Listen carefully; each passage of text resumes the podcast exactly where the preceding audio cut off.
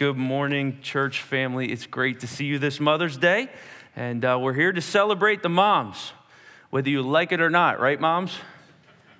Well, we do like it, and we're looking forward to that, and we're looking forward to sojourning through this too. We're gonna stay in the book of Acts as we talk about our moms today, and look into Scripture. Lots of women who show up in Acts chapter 16. A lot of women. In fact, you'd be like, really? Actually, more than you even think. We're going to unsurface that a little bit. As we continue to sojourn, if you're newer to our church family, if this is your first Sunday, whether you're joining us in a watch group room or in person, we have kind of unpacked a sojourner as someone who is missional in their approach because they know they're an ambassador for Christ. Therefore, their testimony does matter. How they talk at work does matter. How they act at school does matter. Why? Because they're being testimonies of Jesus. Have you ever heard the phrase, you may be the only Jesus someone meets?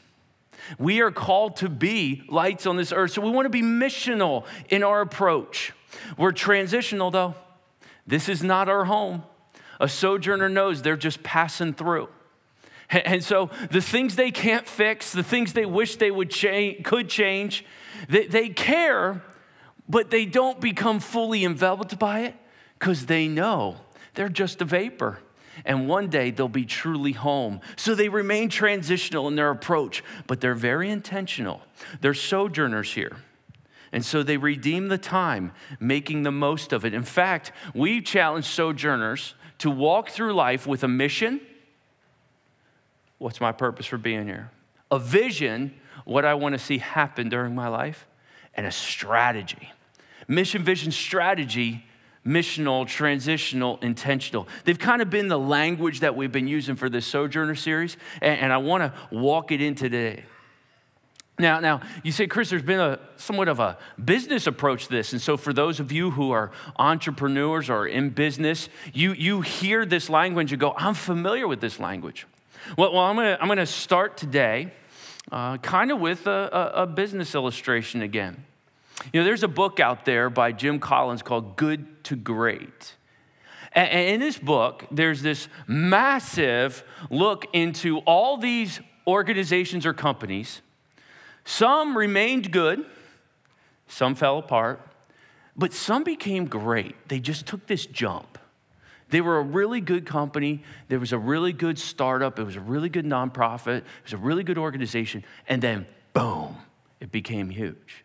And they did this big comparison in this book. It's actually extremely intriguing. But one of the things noticed was an illustration taken from a writing that wasn't even really meant to be, leveraged that strongly by a man named Isaiah Berlin.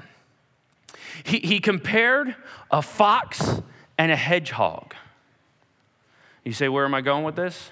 You're going to really have to stay tuned the whole time. But ladies, I'm calling you to be hedgehogs.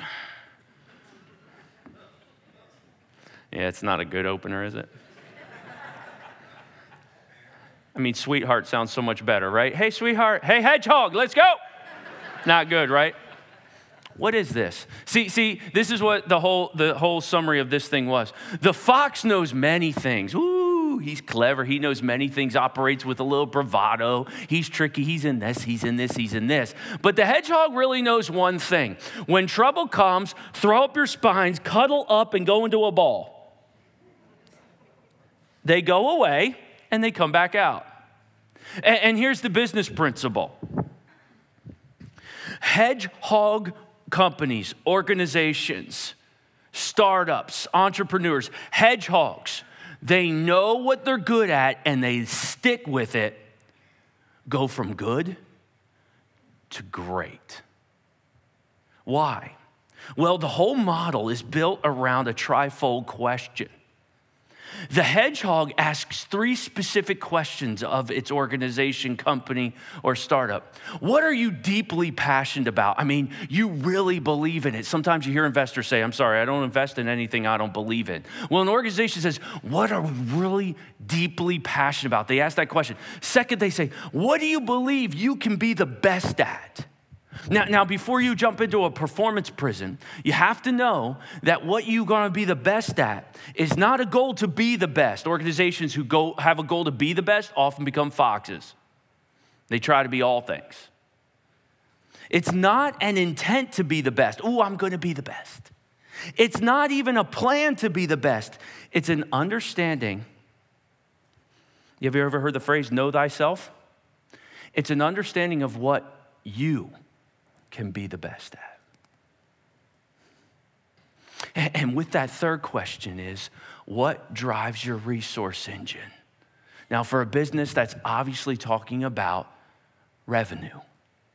But for a personal life, that's talking about what fills you up. What fills you up and keeps you going. Why is this important? Why am I even bringing this up? Because extreme clarity is imperative when you're being asked to do a ton of things.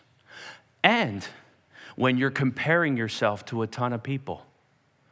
Guess what moms often struggle with? They're doing a ton of things and they're comparing themselves to a ton of women. It's just kind of natural. And they battle it and they fight it. So sometimes for them, scrolling through Facebook or Instagram is a operation of futility and defeat. For they look at that and go, I'm not that mom. I'm not her. I can't do that. And so, Mom, don't worry about that. You just post today, I'm a hedgehog now. You guys go ahead and be foxes. I'm going to do my one thing. I'm going to do it well. You say, come on. Is this real? Okay, here's three comparison companies in the book. One's Amazon. They've done pretty well. Right. Okay. They set out, we will be the online shopping store. That will be our thing. Okay. Walgreens, we will be the corner pharmacy. Gillette, we will be the Coke of blades and toothbrushes. We're going to become the best at building premier brands of daily necessities requiring sophisticated, low-cost, high-durability technology. They know what they're going to be good at. Gillette doesn't go, should we also do hamburgers? You see? And we laugh and all those things. But foxes and hedgehogs, there's a principle here, and here's the principle. Here's the principle. The hedgehog takes a complex world and simplifies it. Hear that, ladies? The hedgehog takes a complex world and simplifies it. The fox, he knows many things. The hedgehog knows one thing, and it goes to its strength. You say, that's great, Chris, but I didn't come to a TED Talk. I came to church. I got good news for you. You know, we know who wrote Acts. Luke wrote Acts. He wrote another book in Scripture. Do you know the name of the book? Luke. There you go. All right. Everybody's like, oh, man, like Philippians. Okay. He wrote Luke, okay, the Gospel of Luke. Wow, that's kind of scared me, actually. No. That was a trick. That was evil. That was evil. He wrote Luke, and he tells us about a time where Jesus drove this principle in. Business world didn't arrive on something. Jesus had been driving this home for a while. It happened as they went and they entered a certain village. That's Jesus and his companions. He didn't travel by himself. He had a group of guys. And a certain woman named Martha welcomed him into her house. Some of you ladies are like, oh, Martha, have I gone to a ladies' Bible study without hearing about Martha? Just stay with me. Stay with me, cynics, okay? And she had a sister named Mary. We know what she was doing. She was sitting at Jesus' feet and heard his word. We got sibling rivalry already, let alone one working and one sitting. But Martha, Luke has given us some extreme insight with this word, was distracted with much serving. Distracted? What's wrong with serving? I mean, hello. Martha said, Jesus, come on in. I want to serve you. I want more Marthas in our church. I know that. I want to serve Jesus. I want to be there for Jesus. But Luke says she's distracted. Distracted from what? And she comes up to Jesus. Now, you know something about Martha if you come up to Jesus and you kind of give it to him. You know one of those? Are you married to one of them, ladies? Lord, do you not care that my sister has left me to serve alone? Therefore, tell her to help me. She's right there with Peter. We talked about Peter, guys, who go and confront Jesus. Martha's like, Jesus, look at this. Laziness, right? Tell her to get up, do something. Man, I hope I don't start a fight this afternoon at Mother's Day lunches with sisters. Hey, Mary, let's go, dishes. Jesus ain't here. And Jesus answered her. He kind of goes, Martha, Martha, Martha, Martha, Martha, Martha, Martha. Why did Jesus have to say it multiple times? You all know the type of lady this is. Hey, what? Whoa. You're worried and troubled about what? Many things, many things. You got many things going on. But one thing is needed. And Mary has chosen the good part. It's not going to be taken from her.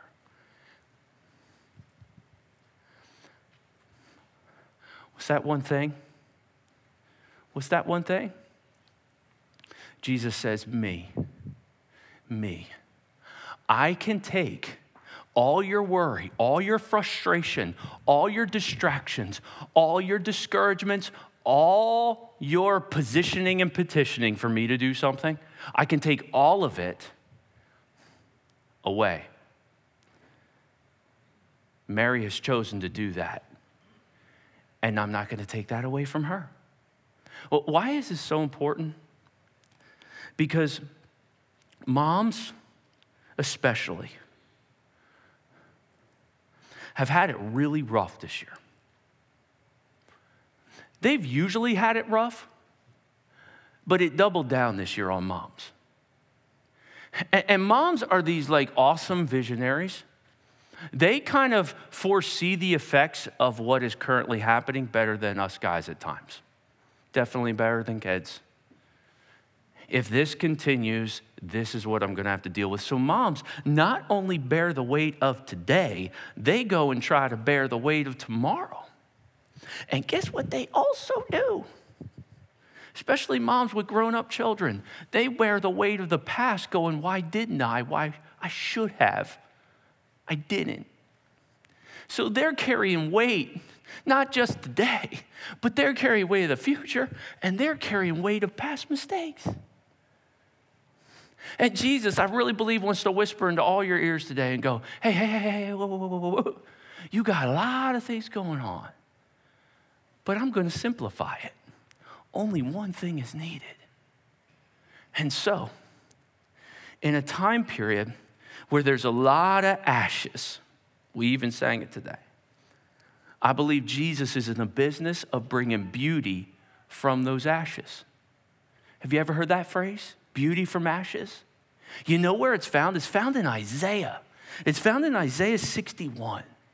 Now, Isaiah the prophet says, the Spirit of the Lord God is upon me because the Lord has anointed me to bring good news to the poor. He has sent me to bind up the brokenhearted. Any brokenhearted moms in here?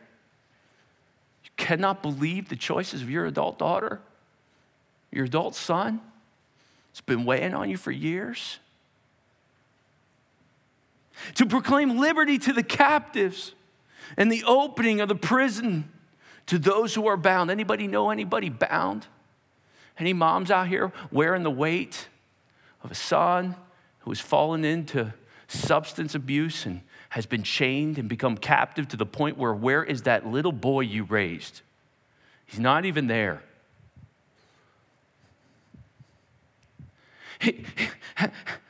To proclaim the year of the Lord's favor and the day of vengeance of our God, to comfort all who mourn, to grant to those who mourn in Zion, to give them a beautiful headdress instead of ashes. Now my scholars in here go, Chris, how are you taking that and applying it to moms? But the reality is we see this.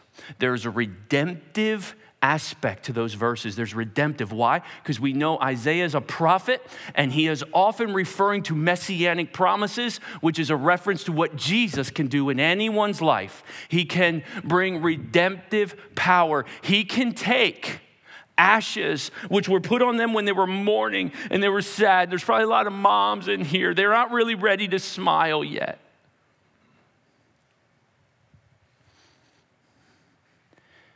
And he can put on a beautiful headdress and take from those ashes beauty. But moms, you're going to need to be visionaries with me.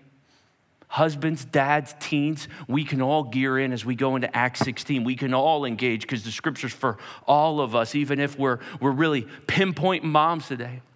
If there's ashes in your life, your business fell apart, guys. Your friend walked away from you that you dearly loved. You feel all alone. You're discouraged. You're weighed down by heavy debt. Did you know you got a Jesus who can take from those ashes, turn them into beauty? But it's going to take some vision work. You say, Chris, I'm not a visionary. You don't understand. But I think all of us in some ways can understand the power of having a vision to do something. Does anybody know what this is behind me? You say, nothing? Look at it. You know what that is? That's 1923 Mount Rushmore.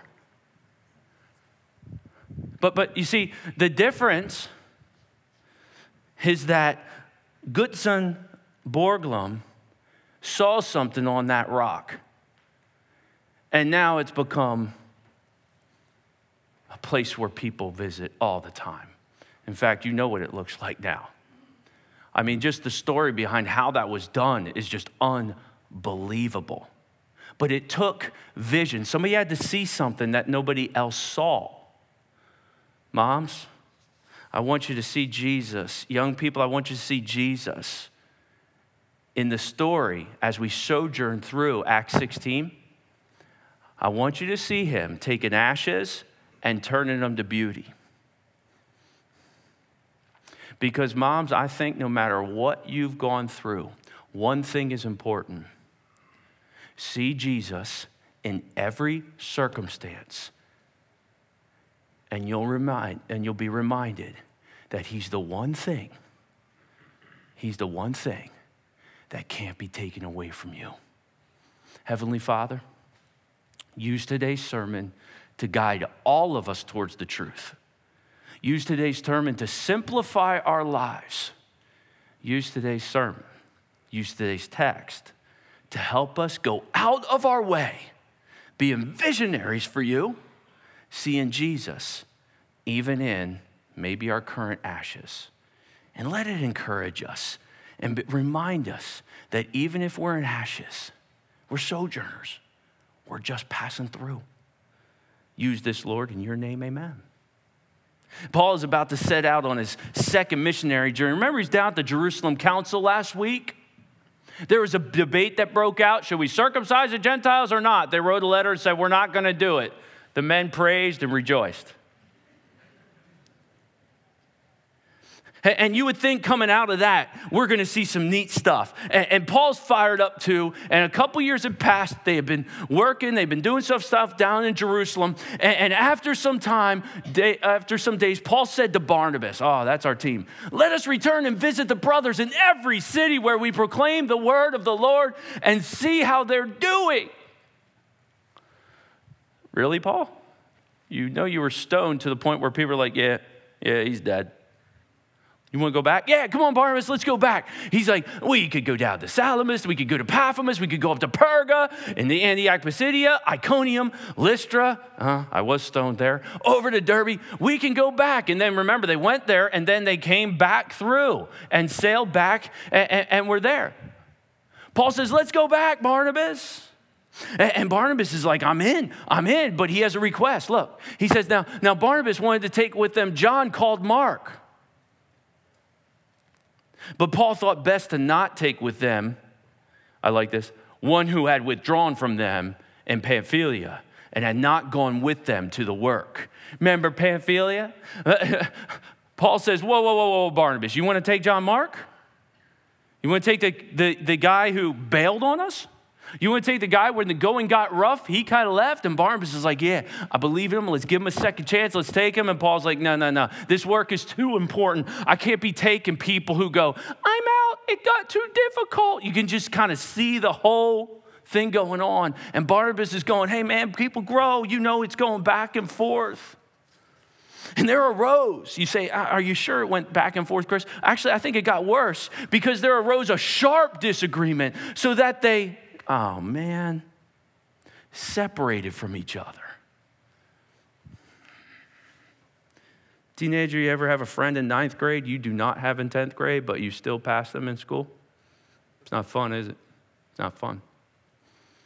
Tell you what's worse, dating someone and have to sit in the same class with them still and their friends, right? Fun, awesome stuff.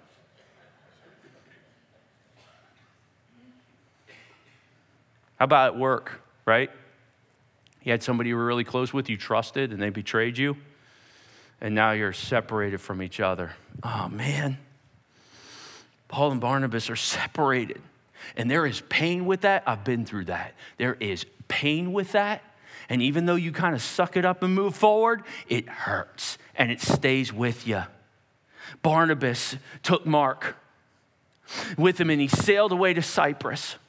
Barnabas and John Mark, they sail away to Cyprus where John Mark was in. But Paul chose Silas. We're going to learn about Silas even more. And they departed, having been commended by the brothers of the grace of the Lord, and went through Syria and Cilicia, strengthening the churches.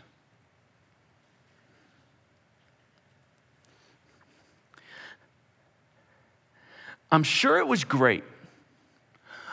I'm sure it was awesome to share the word of God, but I'm also sure, having gone through sometimes like things like this, that there was part of Paul going, man, Silas, that was awesome. I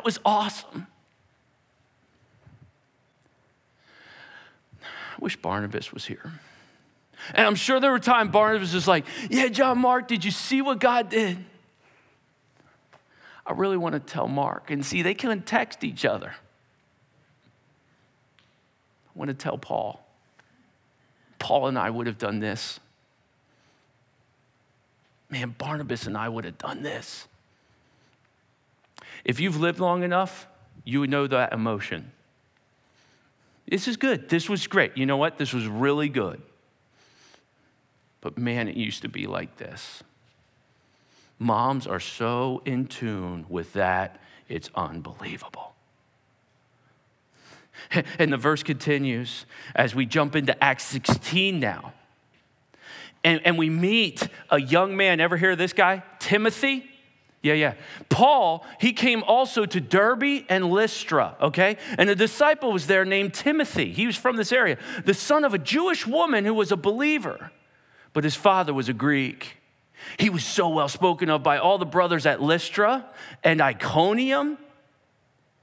Paul wanted Timothy to accompany him. See, Timothy, this guy, he was something. He was something special. But what's interesting is he's got a mom, okay, who's a Jewish woman who is a believer, but his dad's an unbeliever. His dad's a Greek. He's an unbeliever. So there's a mom here who knows Jesus as her personal Savior. She's kind of come as a believer now. She's come along, and she has an unbelieving husband. I could tell you that's a tough situation. I've ministered to it. I've tried to love people through that, but that's a tough situation. It's hard enough getting a Christian guy to come with you to church, let alone an unbeliever. I mean, us guys, we got some serious pride issues and stuff. We're kind of inherently selfish a lot of times. And I'll tell you what, if it weren't for my wife pushing me into a lot of things, I probably wouldn't do them. Come on, you need to be there. You need to do that. Man, It's the fourth inning. No, come on. We need that. You know what Timothy had? He had a mom who dug in. In fact, when Timothy was going through struggle in 2 Timothy, Paul says to him, I am reminded of your sincere faith, Timothy, a faith that dwelt first in your grandmother, Lois. Oh, grandma's been in. Timothy, we're going to invest into you. And your mom, Eunice. And now I am sure it dwells in you as well. Their faith, his mom and grandma's faith, are so powerful in this young man's life. Let this speak to somebody who feels trapped in this situation. His grandma and this mom's faith is so strong in this young man's life that Paul leverages it in the Bible to say, man, your grandma and your mother invested into you, buddy. Come on, keep it up. And then later he says, as for you, he's going through fear. He's going through battle. He's going through tough times. And if his dad hasn't invested into him spiritually, he's called to be this pastor in this really rough time. And he's struggling with anxiousness. He doesn't really have a role model of a male that has been faithful. And he doesn't really have that. And Paul's kind of come in and provided that. He says, hey, man, you haven't been given a spirit of fear and timidity. Hold on to the truth. And he says, as for you, continue in what you have learned and firmly believe, knowing from whom you learned it and from how childhood you have been acquainted with the sacred writings which make you wise. Your mom taught you scripture, man. Remember that. Young moms, whatever situation you're in, teach them scripture. Teach them as much truth as you can. Look what it produced, Timothy. And so Paul says, I want to take Timothy. And so he took him and circumcised him. What?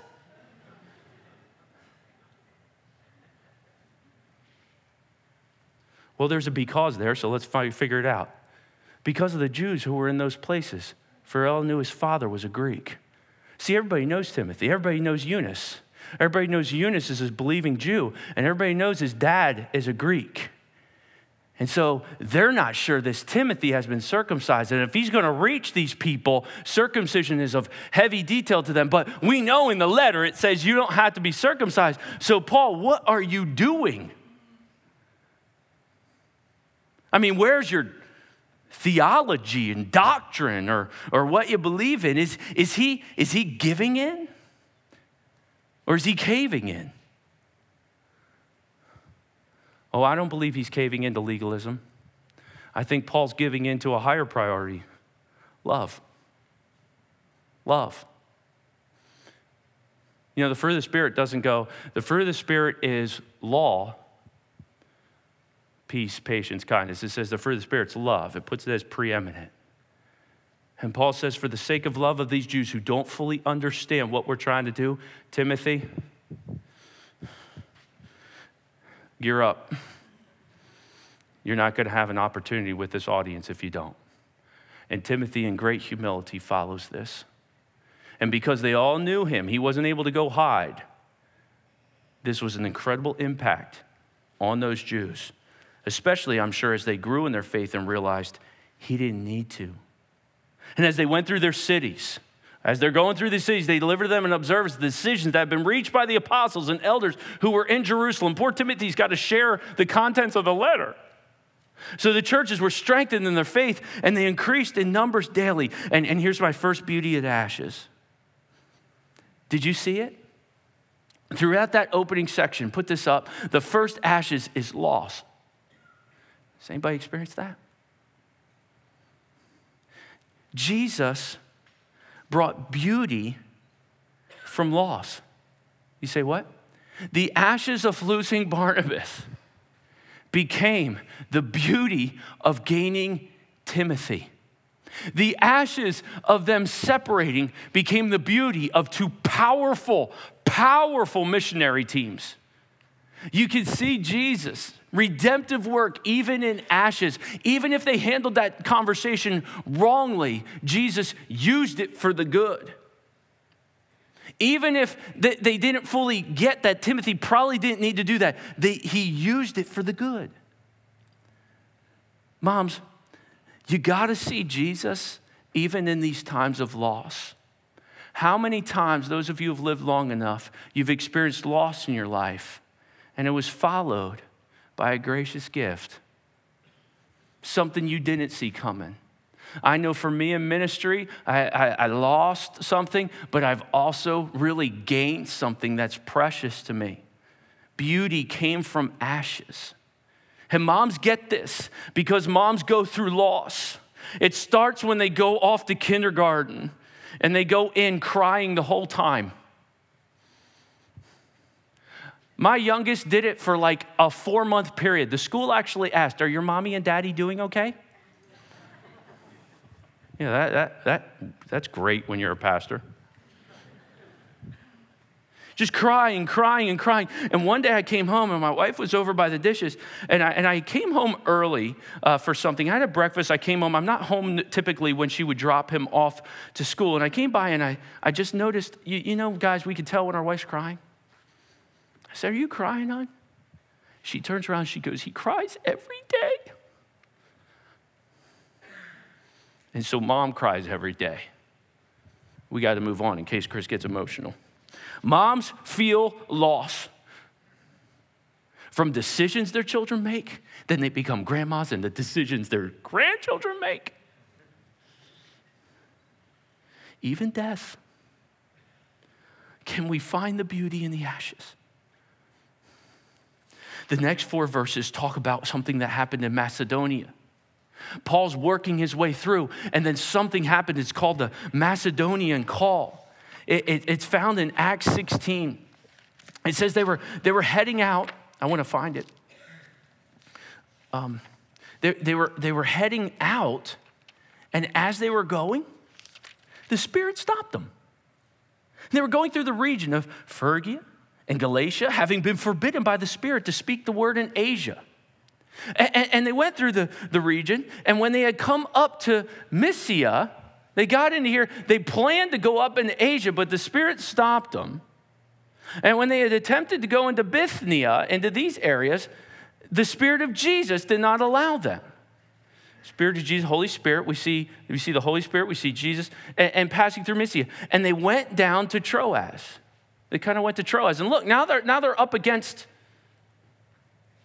They're moving along. They wanted to go north. They wanted to go this way, but the Spirit stopped them. They tried another avenue, and the Spirit of Jesus stopped them, which is most likely still a reference, obviously, to the Holy Spirit, or that Jesus is involved in this as well. So they went down to Troas. Like, where are we going? What's God doing here? Their backs are against the ocean. Every door they try is closing. But always remember this. You understand a closed door is still direction, right? You do understand that. That's still direction. See, God even tells us in Revelation, God can open doors that men cannot, and he can close doors that men can't open. A closed door is still direction. And in the night, a man of Macedonia was standing there urging him, saying, "Come over to Macedonia and help us." And when Paul had seen the vision, immediately we sought to go to Macedonia, concluding that God had called us to preach the gospel to them. So Paul sees this vision. This is how one of the ways that the Spirit definitely was working through the apostles. This is the way Paul received this. And so they head to Macedonia. So setting sail from Troas, we made direct voyage to Samothrace, and the following day to Neapolis, and from there Philippi, which is the leading district of Macedonia and a Roman colony. And we remained there in this city some days. So they go from like going all around, getting all these closed doors, up to Troas. God gives them a vision of this man from Macedonia saying, "Come on over." And when that happens and they get aligned with God, they make a direct voyage across and end up in Philippi. I think we're familiar with that city. You see the beauty from the ashes there? You know, sometimes we're going through life, and life is a struggle. Lack of direction, closed doors, you feel stuck. Maybe you're hurt or wounded, Mom, and things are beating you up. Maybe it's one of your children's struggle. You know, they say a mom is only as happy as her least happiest child. Like if one of those kids, something's off, something's not going well for them, it's hurting them. Mom kind of lives in their emotion level. struggle. But Mom, Jesus can work in even those ashes. Because as they waited on the Lord, he gave them clear direction, even amongst all these closed doors. And when they followed the call of God, it gave them a direct passage. Go back a second to that verse. I want you to note something. This direct voyage, in its original language, carries the idea of a nautical term, which means the winds behind your back. There's been some scholarly work done on this. When they traveled back this way, it took them 5 days. It took them just like 2 days to get across there. So they had the wind at their sails. When you align with what God wants, even if he's been closing doors for some times, you'll find when that door opens, it's like the wind behind your sails. I want to encourage you to wait on the Lord and let him renew your strength, because when he does, it's like the wind beneath your sails. And when you're fighting and you're trying to bang open your own doors, it's like driving through traffic in Baltimore, Washington at 4 o'clock. That's what it's like. And you know, you're fighting. You get off at Sheets hoping it's over. It's not over. But when you get on the Lord's highway, it's smooth. It's unbelievable. Now, why is all this happening? We see Jesus. He's working through the ashes. And this is the end of the text. There's a reason for all this. It seems like Luke is so determined to show you how God is working through this, but it takes a visionary to really look at it. It seems like there's a movement towards a woman. Acts 16, 13 through 15. There's this seller of purple who's up here in Philippi. She's from Asia Minor, where they weren't allowed to go. She's from there, and she's visiting Philippi. And she's going to randomly intersect with the Apostle Paul. So he heads here, he goes to the port cities, and he goes up into Philippi, and Scripture continues. And on the Sabbath day, we went out to the gate of the riverside, where we supposed there was a place of prayer. Has anybody noticed anything that's happened in our text? Do you hear we? Amidst the struggle of all these closed doors, some believe that Paul got a sickness. In fact, he talks about a sickness that was so bad he lost part of his eyesight. And they say that part of that infirmity might be the reason where he could determine, I can't move forward, he was so sick. And one of the reasons that's thought is because this is the part of the text where Luke goes from they, Paul, Barnabas, to we. So Dr. Luke is now traveling with Paul. And many believe that part of the struggle was to bring Luke in, who was from or had Macedonia roots, to move into that area. So now you're going to see in Acts, Luke's going, we went outside the gate of the riverside, where we were supposed there was a place of prayer. Now, a place of prayer would be a synagogue. That's where they go first. And we sat down and spoke to the women who had gathered there. Well, where are the guys?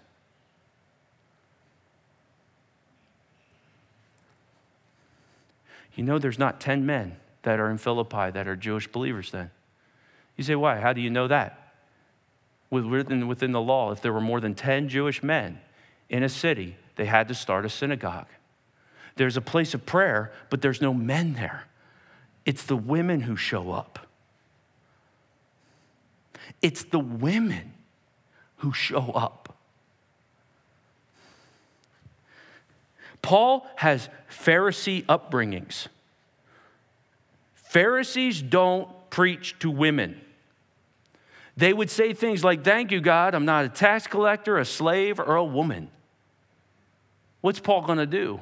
Let's see how changed he is. And he just starts speaking to the women.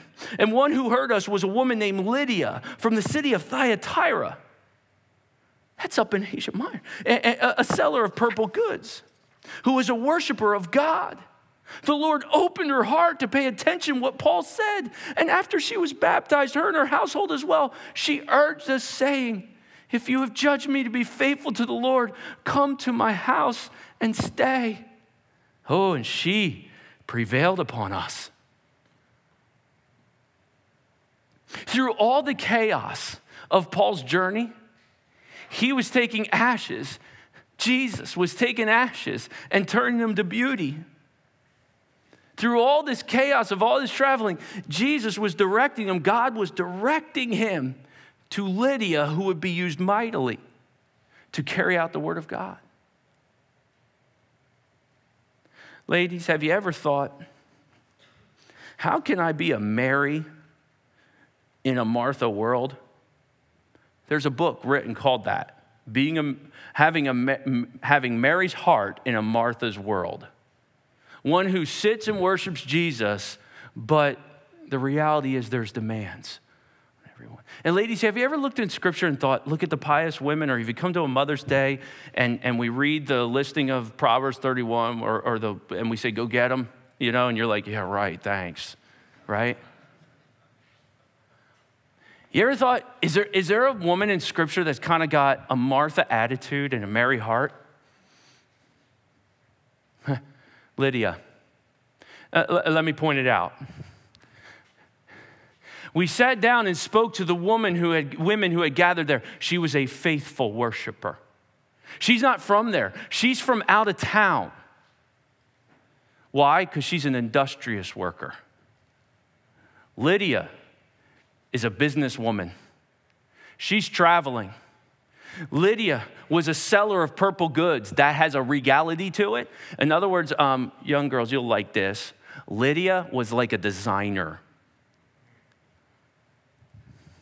And she designed and sold purple goods, which only the wealth and the kingdom type people could afford. So she worked with amongst influence. This Lydia, can we just say it, was a business baller. Okay? She's on a trip, but she makes sure she's worshiping God because she wants to know this God, but she's an industrious worker. But she's an active listener, and that's the Lord's doing. The Lord opened her heart to pay attention to what was said by Paul. I know some ladies in our church. I'll be preaching, and I see them. They're right. Oh, we're going to do that. We are doing that as a family. We need more of you, Lydias. We need more of you. The guys are even sitting there watching you right going, oh, we're doing that. We're totally doing that, right? You know these ladies? There's one of you in Scripture. Doesn't it feel good to know that you got a spiritual leader? She is a spiritual pioneer for her family. She goes and gets baptized, and she says, kids, you're coming. She tells her husband, her whole household gets saved. She's a spiritual pioneer. She doesn't wait. She leads by guiding, and they come alongside her. She's modeling this for them. But she's also an insistent woman, but she's an insistent servant. She says, come to my house and stay. Now, many scholars believe Lydia's house was huge. So Paul's like, I mean, I'm okay with it. Do you want to, like, I'll take the pool room? Okay. Like Lydia's house was big, and she wanted these guys to come and stay. And look, it said, and she prevailed upon us. She's not going to stop. Any young guys, you get married to a girl, and the mom's trying to bulk you up. Come on, eat some more. And she just prevails upon you, right? You go home sick. I can't say no to her. Lydia's that kind of personality. Do you know a woman like that? They're just kind of, they're not gonna probably lose. So, you know, for the sake of love, right? We'll give in instead of cave in. A faithful worshiper, ladies, an industrious worker. You know all moms have multiple jobs? All of them. You don't think each child is a specific job for them? Guys, take one day off of work and try it. It's unbelievable. I get home from work, I want to take a break. My wife comes home from work and listens to, hey, Mom, what's dinner? We're doing this. Okay. Can we go out to eat? No. What time is she home? She's coming home now. Oh, I already ate, Mom. But here's the food. But I already ate. It's fine. Oh, we're going out. Moms just go through this all the time. When they're little, mom.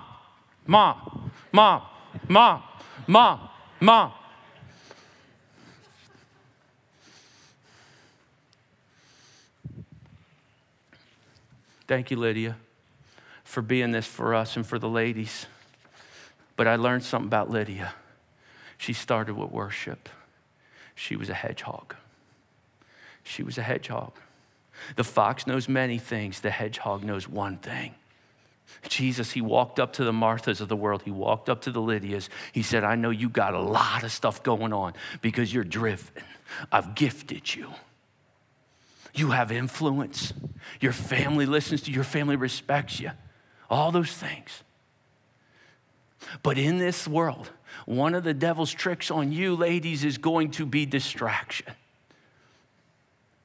In great humility, I approach this. So guys, I wouldn't try this unless you've earned the right. But I'll say, hey, hon, what? In the front. Have you been reading your word? That's been like a key word for us. Don't try that in a heated argument, okay? She'll throw the Bible at you, and you deserve it.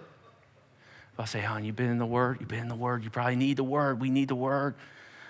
I gotta be in the word because I know where I'm at if I'm not in the word. Hedgehogs get that. Moms, your life is way too hard to not be near Jesus a lot. Jesus walked up to Martha. He said, Martha, Martha, put your name in there. Just put your name in there. You're worried and troubled about many things. There's a lot of ashes around you. Yes, Jesus, I can see from what happened in the past and what's happening now and what could happen in the future. I know there's many things going on here you want to fix, Mom. I know there's many things going on here you think is your fault. Yes, I think they are. There's many things that you want to stomp your feet and say, go talk to them. But one thing's needed. And Mary's chosen that. And you know what, moms? No matter what ashes you got in your life, no matter what ashes are from your past or right now or possibly foresee in the future, there's one thing that can't be taken away from you through all those times. And that's the thing that'll bring beauty amongst any ashes, and that's your relationship with Jesus. Whether your husband's not supporting you, Jesus is right there with you. Whether your dad's being too hard on you, young lady, Jesus is right there with you. Whether that professor's a jerk, college girl, Jesus is right there with you. Whether it's your brother that you've been journaling and praying for, but he's walked away from the Lord, Jesus is right with you. Worship him, stay on him, and you'll get through the awesome heart of love you have for everyone. But Mom, you weren't called to change them. You're called to model it. Did you know it was God that opened up Lydia's heart? That takes a lot of pressure off this guy. When I hear people say, hey, I'm bringing my friend, could you do a good one? All right, I'll get him saved for you. I can't do that. But what we can do is point him to the truth. And Jesus says, I am the way, the truth, and the life. No one comes to the Father but by me. Ladies, is there anyone in here who doesn't have a relationship with Jesus? Would you like a relationship that you'll never lose? Would you like a relationship that'll come by you during suffering? Would you like a relationship that will bring clarity amongst chaos? Jesus says, all who call upon me will be saved. Oh, I pray you make that decision. So I'm going to leave everybody with a little homework. I found 3 one-things in Scripture. Really? Yeah. You know them all right? I found 3 times, okay? Psalm 27:4. One thing I have asked of the Lord that I will seek, and after that I will dwell in the house of the Lord all my days and gaze upon the beauty of the Lord and inquire in his temple. One thing I asked. One thing I have asked. Here's the second one. One thing I do know. So for the second time, they called the man who had been blind and said to him, give glory to God. We know that this man's a sinner. And he answered, hey, whether he is a sinner or not, I do not know. But one thing I do know, that though I was blind, now I see. How do you know that Bible's true? How do you know, Mom, that Jesus can change a life? Look, I don't know everything. But one thing I know, I once was blind. But now I see. Explain the change if you want to try to change me. So one thing I do know, and then here's the third. One thing I do, and that's from Paul, written to a church that was founded in Philippi. Sound familiar? Forgetting what lies behind, I strain towards what lies ahead. I press on towards the goal, the prize of the upward call in Christ. Whether it's struggle, whether there's chaos, or whether there's loss, I just keep moving. Moms, just keep moving. The hedgehog knows one thing because it asks three good questions. So here's what you have to ask mom at lunch today. Go ahead, put this last slide up. This has to be asked. Mom, is there one thing you've been asking for this family? And if she pulls out an entire journal, just keep eating and let her talk. Oh, I've been asking a lot of things of the Lord. Okay, we're just going to eat. One thing I've asked. Just one thing, Mom. Okay, one thing you've been asking. I want moms to be asked that question today wherever she's eating food. Mom, what's one thing you know? Look, I don't know a lot. I don't know a lot, but I know this. Ask her, Mom, what's one thing you know? And Mom, what's one thing you do? What's one thing you do? Look, my dad invested a ton into me. He invested a ton into me. But I was raised by a Lydia. My mom worked 11 to 7 at Grandview Hospital. She got home at 7 and made Christopher breakfast. Went to bed, got up the second I got home from school, and drove me all over the place. My mom was a hard worker, still is. She was driven, tough, but there's one thing she did that her son saw. That Bible was open on our kitchen table every day. I walked by my mom's open Bible every day. Heavenly Father, would you inspire the moms out here to take this really complicated life and simplify it? They can't be that mom or that mom or that mom. And praise God for all these moms' gifts. But I bet you've called them to have something of their own. Maybe it's a heart of mercy, a heart of faithfulness, a heart of joy. I pray that the people in their life tell them today what that thing is they see in them. Encourage that mom, because she's trying to do as much as she can, and the devil wants to knock on mom's heart and says, you failed, you messed up. And Jesus says, whoa, whoa, whoa, whoa, whoa, whoa, whoa, whoa, whoa. I don't love you based on your performance, Mom. I loved you before you were even on this earth, Psalm tells me. Therefore, nothing you could ever do could make me love you less. Those kids are my kids. I died for them. I love them, Mom. Give them to me. The battle belongs to me, Mom, not you. It's my fight. Give it to me. And you'll see beauty come from those ashes. Lord, would you encourage the moms out there? May they see you. May you open their eyes to what you're doing, even in the difficult times. One thing I ask, one thing I know, one thing I do. Only one thing's necessary. She's chosen the good part, and I'll never take it away. Amen.